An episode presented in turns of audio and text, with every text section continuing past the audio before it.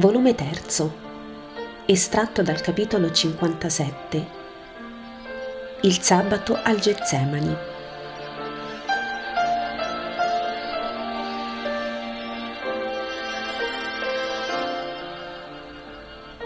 La mattina del sabato è stata occupata per la maggior parte del tempo il ristoro dei corpi stanchi e delle vesti polverose e sgualcite dal viaggio. Nelle ampie cisterne del Getsemani vi è tanta acqua che è un vero invito e l'uno dopo l'altro i pellegrini attingono acqua alle cisterne per riversarla in capaci vasche, dove sono le vesti colore per colore.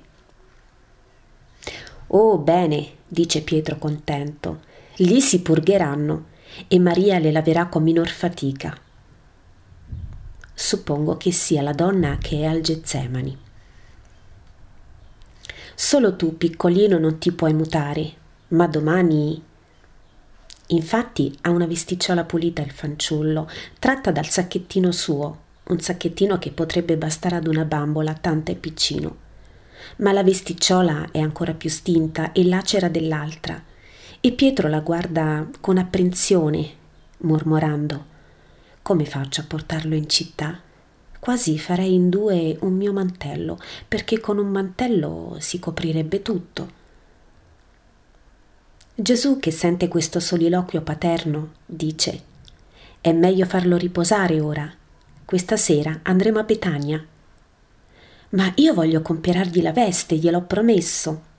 Ah, lo farai certamente, ma è meglio consigliarsi con la madre. Sai, le donne hanno più capacità di noi negli acquisti e ne sarà felice di occuparsi di un bambino. Andrete insieme. L'idea di andare con Maria a fare gli acquisti rapisce al settimo cielo l'Apostolo. Non so se Gesù esprima tutto il suo pensiero o se ne trattenga una parte, ossia quella che avrebbe detto come sua madre ha un gusto più fino che salva da cozzi di colori atroci. Fatto è che ottiene lo scopo senza mortificare il suo Pietro. Si spargono per l'uliveto, così bello, in questo giorno sereno d'aprile. Gesù passeggia osservando Yabè che gioca allegro con Giovanni e con i più giovani. Anche l'Iscariota, passata la sua stizza di ieri, è allegro e gioca. I più anziani osservano e sorridono. Cosa dirà tua madre di questo fanciullo? chiede Bartolomeo. Oh, io dico che dirà è molto esile, dice Tommaso. Oh no, dirà povero fanciullo, risponde Pietro. Ti dirà invece, obietta Filippo, sono contenta che tu lo ami. Ah, la madre non ne avrebbe mai dubitato, ma io credo che non parlerà. Se lo prenderà sul cuore, dice lo zelote. E tu, maestro, che dici che dirà? Ah, farà quello che voi dite, ma molte cose, tutte anzi, le penserà e le dirà nel suo cuore, e nel baciarlo dirà solo che tu sia benedetto, e lo curerà come fosse un uccellino caduto dal nido. Un giorno, udite, mi raccontava di quando era una fanciullina non aveva ancora tre anni perché ancora non era nel tempio e il cuore le si frangeva d'amore, dando come fiore e oliva pigiati e franti nel torchio tutti i suoi oli e i suoi profumi. E in un delirio d'amore diceva alla madre sua che voleva essere vergine per piacere di più al Salvatore, ma che avrebbe voluto essere peccatrice per poter essere salvata e quasi piangeva perché la madre non la capiva e non sapeva dirle come si può fare ad essere la pura e la peccatrice insieme. Le dette pace suo padre, portandole un piccolo passero che egli aveva salvato mentre pericolava sull'orlo di una fontana. Le fece la parabola dell'uccellino, dicendo che Dio l'aveva salvata in anticipo e che perciò lei lo doveva benedire due volte e la piccola Vergine di Dio, la grandissima Vergine Maria, esercitò la sua prima maternità spirituale su quel nidiace che ella rese al volo quando fu forte, ma che non lasciò mai più l'orto di Nazareth consolando con i suoi voli e con i suoi cinguettii la triste casa e i tristi cuori di Anna e Gioacchino dopo che Maria fu nel Tempio. Morì poco prima che spirasse Anna. Aveva finito il suo compito.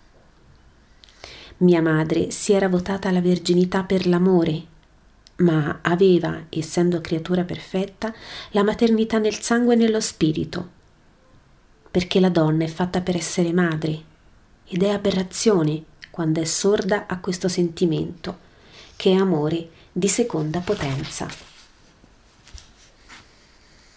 Si sono accostati anche gli altri piano piano. Cosa vuoi dire, maestro, dicendo amore di seconda potenza? chiede Giuda Taddeo. Fratello mio, vi sono molti amori e di diverse potenze. Vi è l'amore di prima potenza, quello che si dà a Dio poi l'amore di seconda potenza, quello materno o paterno, perché se il primo è tutto spirituale, questo è per due parti spirituali e per una solo carnale. Vi si mescola sì il sentimento affettivo umano, ma vi predomina il superiore, perché un padre e una madre sanamente e santamente tali non danno solo cibo e carezze alla carne del figlio, ma anche nutrimento e amore alla mente e allo spirito della loro creatura. E tanto è vero ciò che dico, che chi si vota all'infanzia, anche se unicamente per istruirla, finisce ad amarla come fosse sua carne. Oh, io li amavo infatti molto i miei discepoli, dice Giovanni di Endor. Ho compreso che dovevi essere un buon maestro, vedendo come ti comporti con Yabè, risponde Gesù. E l'uomo di Endor si china e bacia la mano di Gesù senza parlare. Continua, ti prego, la tua classificazione degli amori, prega lo zelote. Bene, vi è l'amore per la compagna, amore di terza potenza, perché fatto per metà, parlo sempre dei sani e santi amori, di spirito e per metà di carne. L'uomo per la sposa è un maestro e un padre oltre che sposo, e la donna per lo sposo è un angelo e una madre oltre che sposa. Questi sono i tre amori più elevati. E l'amore del prossimo? Non sbagli o lo hai dimenticato? Chiede l'Iscariota. Gli altri lo guardano stupiti e feroci per l'osservazione. Ma Gesù risponde placido, no Giuda, ma osserva. Dio va amato perché è Dio, dunque non necessita nessuna spiegazione per persuadere a questo amore. Egli è colui che è, ossia il tutto, e l'uomo il nulla, che diviene partecipe del tutto per l'anima infusa dall'Eterno devi adorarlo per dovere e per meritare di sopravvivere nel tutto, ossia per meritare di divenire parte del popolo santo di Dio in cielo, cittadino della Gerusalemme che non conoscerà profanazioni e distruzioni in eterno. L'amore dell'uomo e specie della donna alla prole ha indicazione di comando nelle parole di Dio ad Adamo ed Eva, dopo averli benedetti, vedendo di aver fatto cosa buona in un lontano sesto giorno, il primo sesto giorno del creato. Disse loro, crescete e moltiplicatevi e riempite la terra. Vedo la tua inespressa obiezione e ti rispondo subito così. Posto che nel creato avanti la colpa, tutto era regolato e basato sull'amore, questo moltiplicarsi dei figli sarebbe stato amore santo, puro, potente, perfetto e Dio lo ha dato per primo comando all'uomo. Crescete, moltiplicatevi. Amate perciò dopo di me i vostri figli. L'amore quale ora è, il generatore attuale dei figli, allora non lo era. La malizia non era e con essa non era l'esecrata fame del senso. L'uomo amava la donna e la donna l'uomo, naturalmente. Non naturalmente secondo natura, quale noi l'intendiamo, o meglio, voi uomini l'intendete, ma secondo natura di figli di Dio, soprannaturalmente. Dolci primi giorni d'amore fra i due, che erano fratelli, perché nati da un padre unico, e che pure erano sposi, e che nell'amarsi si guardavano con gli innocenti occhi di due gemelli nella cuna. E l'uomo provava l'amor di padre per la compagna, osso delle sue ossa e carne della sua carne, così come è il figlio per un padre. E la donna conosceva la gioia d'esser figlia, ossia protetta da un amore ben alto, perché sentiva di avere in sé qualcosa di quello splendido uomo che l'amava, con innocenza e angelico ardore nei bei prati dell'Eden. Dopo, nell'ordine dei comandi dati da Dio con un sorriso ai suoi pargoli diletti, viene quello che lo stesso Adamo, dotato per la grazia di un'intelligenza secondo solo a quella di Dio, decreta, parlando della compagna e di tutte le donne in lei, il decreto del pensiero di Dio, che si rifletteva netto nel terzo specchio dello spirito di Adamo e fioriva in pensiero e in parola. L'uomo lascerà suo padre e sua madre e si unirà alla sua moglie e i due saranno una carne sola. Se non ci fossero stati i tre piloni dei tre amori sopradetti, avrebbe potuto esserci l'amore di prossimo? No, non avrebbe potuto esserci. L'amore di Dio fa Dio amico e insegna l'amore. Chi non ama Dio, che è buono, non può certo amare il prossimo, che in maggioranza è difettoso se non ci fossero stati amor coniugale e paternità nel mondo, non avrebbe potuto esserci prossimo, perché il prossimo è fatto dei figli nati dagli uomini. Sei persuaso? Sì, maestro, non avevo riflettuto. È infatti difficile risalire alle sorgenti. L'uomo è ormai confitto da secoli e millenni nel fango e quelle sorgenti sono talmente sulle cime la prima poi è una sorgente che viene da un abisso di altezza, Dio. Ma io vi prendo per mano e vi conduco alle sorgenti, perché so dove sono. E gli altri amori? chiedono insieme Simone Zelote e l'uomo ad Endor. Il primo della seconda serie è quello del prossimo. In realtà è il quarto in potenza. Poi viene l'amore alla scienza, indi l'amore al lavoro. E basta. E basta. Ma vi sono altri amori, esclama Giuda Iscariota. No, vi sono altre fami, ma non sono amori, sono disamori. Negano Dio, negano l'uomo. Non possono perciò essere amori perché sono negazioni e la negazione è odio. E se io nego di acconsentire al male, è odio? chiede ancora Giuda Iscariota. Miseri noi, ma sei più cavilloso di uno scriba. Mi dici che hai. È l'aria fina di Giudea che ti pizzica i nervi come un crampo, esclama Pietro. E no, mi piace istruirmi, avere molte idee e chiare. Qui è facile parlare per l'appunto con scribi. Non voglio rimanere a corto di argomenti e credi di potere, in quel momento che ti occorre, tirare fuori la filaccia del colore richiesto dal sacco dove zavori tutti quei cenci? interroga Pietro. Cenci le parole del maestro, ma tu bestemmi. Ma non mi fare lo scandalizzato, in bocca a lui non sono cenci, ma una volta che vengono malamente da noi, lo divengono. Prova tu a dare un bisso prezioso in mano ad un bambino dopo poco è uno sbrendolo sporco e lacero. Quello che succede a noi. Ora, se tu pretendi di pescare al momento buono il brandellino che ti serve, fra che è brandellino e fra che è sporco, mm, non so che combinerai.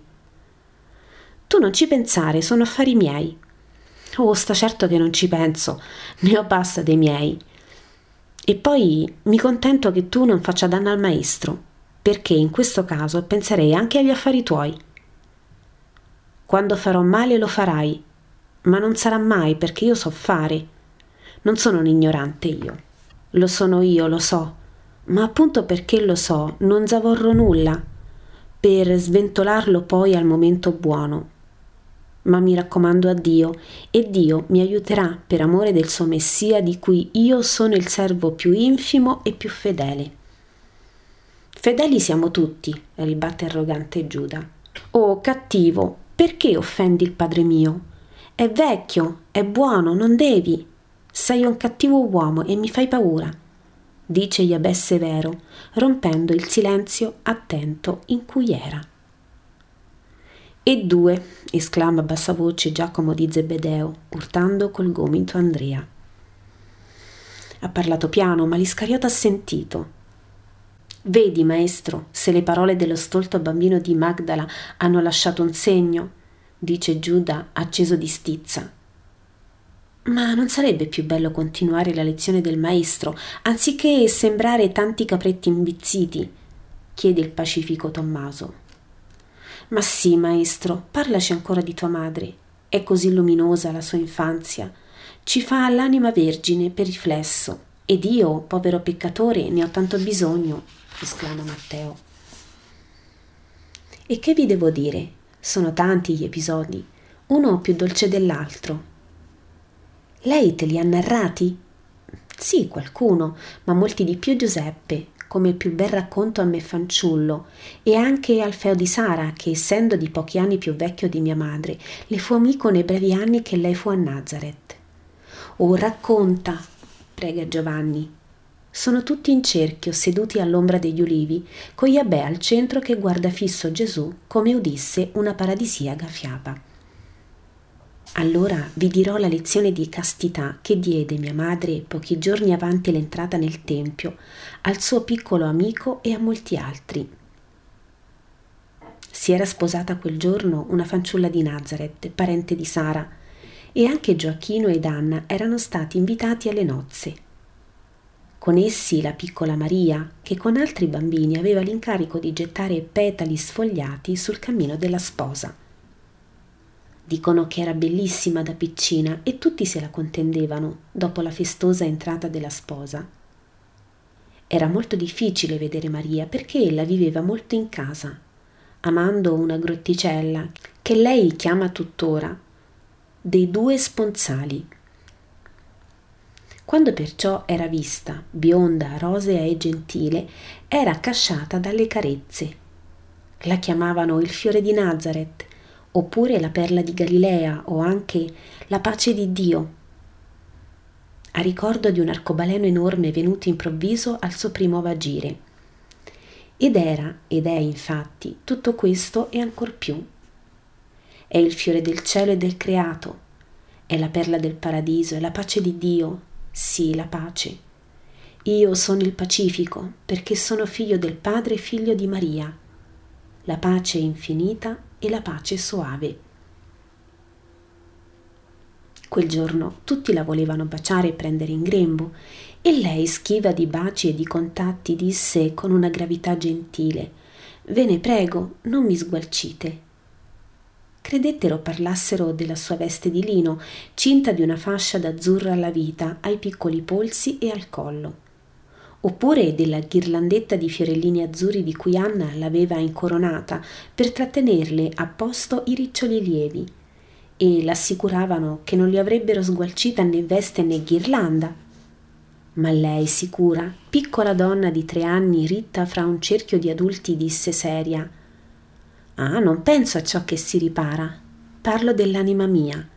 È di Dio e non vuole essere toccata che da Dio. Le obiettarono, ma noi baciamo te, non la tua anima. Ed essa, il mio corpo è tempio dell'anima e vi è sacerdote lo spirito. Il popolo non è ammesso nel recinto sacerdotale. Ve ne prego, non entrate nel recinto di Dio. Alfeo, che aveva allora oltre otto anni e che l'amava molto, fu colpito da questa risposta e il giorno dopo, trovandola presso la sua grotticella, intenta a cogliere fiori, le chiese Maria, quando sarai donna, mi vorresti per sposo? Ancora in lui durava l'effervescenza della festa nuziale a cui aveva assistito. Ed ella, io ti amo molto, ma non ti vedo come uomo. Ti dico un segreto, io vedo solo l'anima dei viventi quella l'amo molto, con tutto il cuore. Ma non vedo altro che Dio come vero vivente a cui potrò dare me stessa. Ecco un episodio. vero vivente. Ma sai che è parola profonda, esclama Bartolomeo.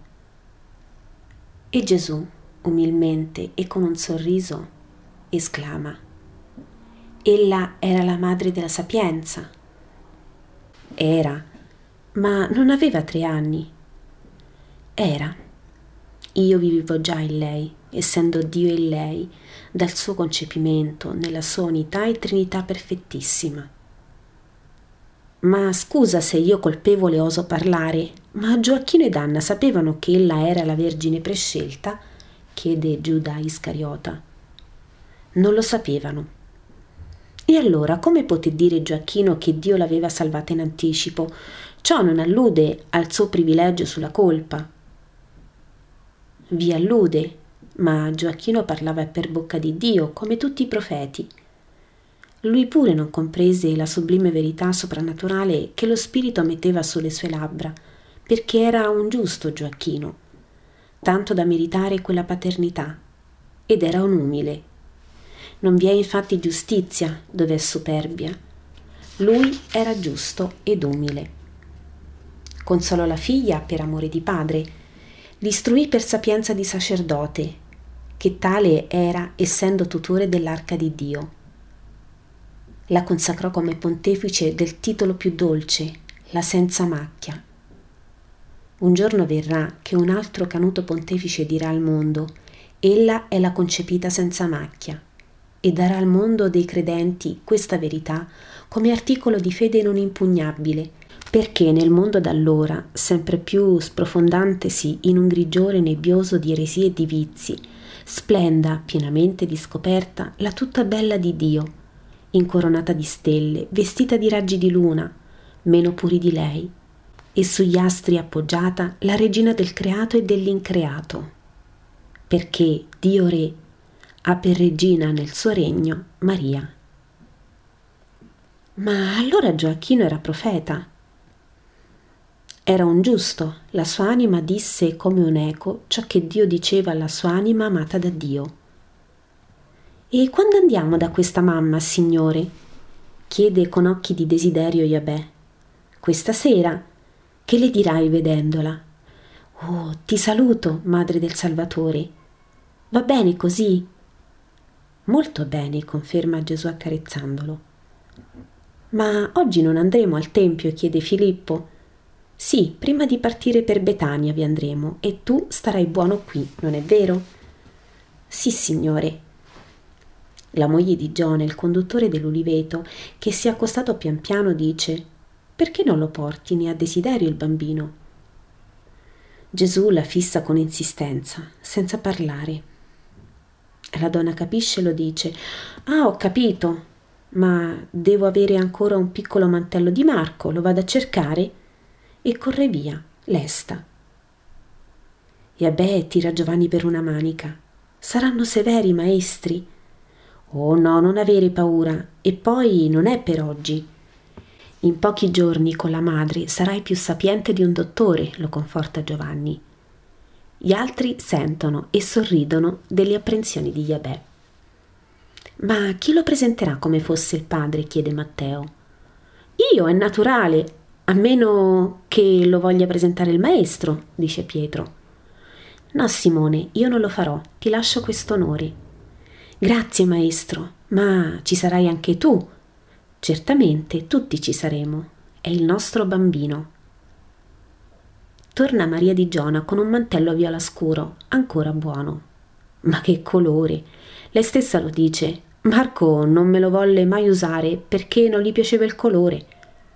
Sfido io, è atroce. Il povero Yabè, così olivastro com'è, sembra un annegato fra quel viola violento ma egli non si vede e perciò è felice di quel mantello in cui può drappeggiarsi come un adulto. Bene, il pasto è pronto, maestro. La servente ha levato ora dallo spiedo l'agnello. Bene, allora andiamo.